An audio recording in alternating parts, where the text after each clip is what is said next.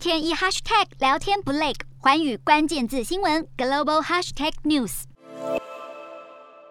乌克兰和俄罗斯在二十八号展开首轮和平会谈，谈判顺利落幕，两国也计划继续进行下一轮谈判。接下来双方将会各自返国进行磋商。不过，对于俄罗斯入侵乌克兰，各界都是无法忍受的。联合国大会罕见召开特别会议，表决谴责俄罗斯侵略乌克兰的决议案。这是联合国七十七年历史上的第十一次大会特别会议，一百多国代表渴望轮流发言。三月二号会中将表决是否通过要求俄罗斯立即撤军乌克兰的决议案。虽然这项项决议案不具有约束力，但是足以显示俄罗斯目前的孤立程度。另外，欧盟也是持续声援乌克兰，一改过去分歧观望，甚至有官员表示，俄罗斯让欧盟前所未有的团结觉醒。对此，乌克兰总统泽伦斯基除了表示感谢，甚至在二十八号正式签署乌克兰申请加入欧盟的文件，并要求乌克兰能根据欧盟的特别程序立即获得成员国资格，以抵抗俄罗斯的侵略。一名欧盟高级官员表示，欧盟领导人可能会在三月的非正式峰会上讨论。乌克兰加入的可能性，并补充这个问题对于乌俄就结束战争的谈判非常重要。然而，其他欧盟官员指出，加入欧盟的过程需要好几年，而且不存在所谓的快速通关程序。